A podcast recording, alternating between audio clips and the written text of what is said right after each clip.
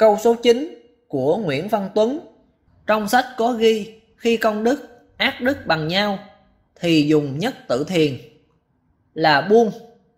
Nhưng Đức Phật nói sử dụng nhất tự thiền này chỉ được một lần.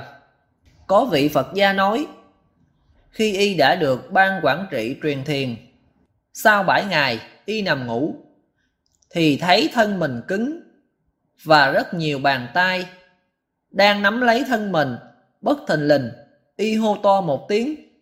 Buông! Thì ngay tức khắc, buông hết. Vậy cho tôi hỏi, người phật gia này có còn sử dụng nhất tự thiền khi đến lúc sắp lâm chung không?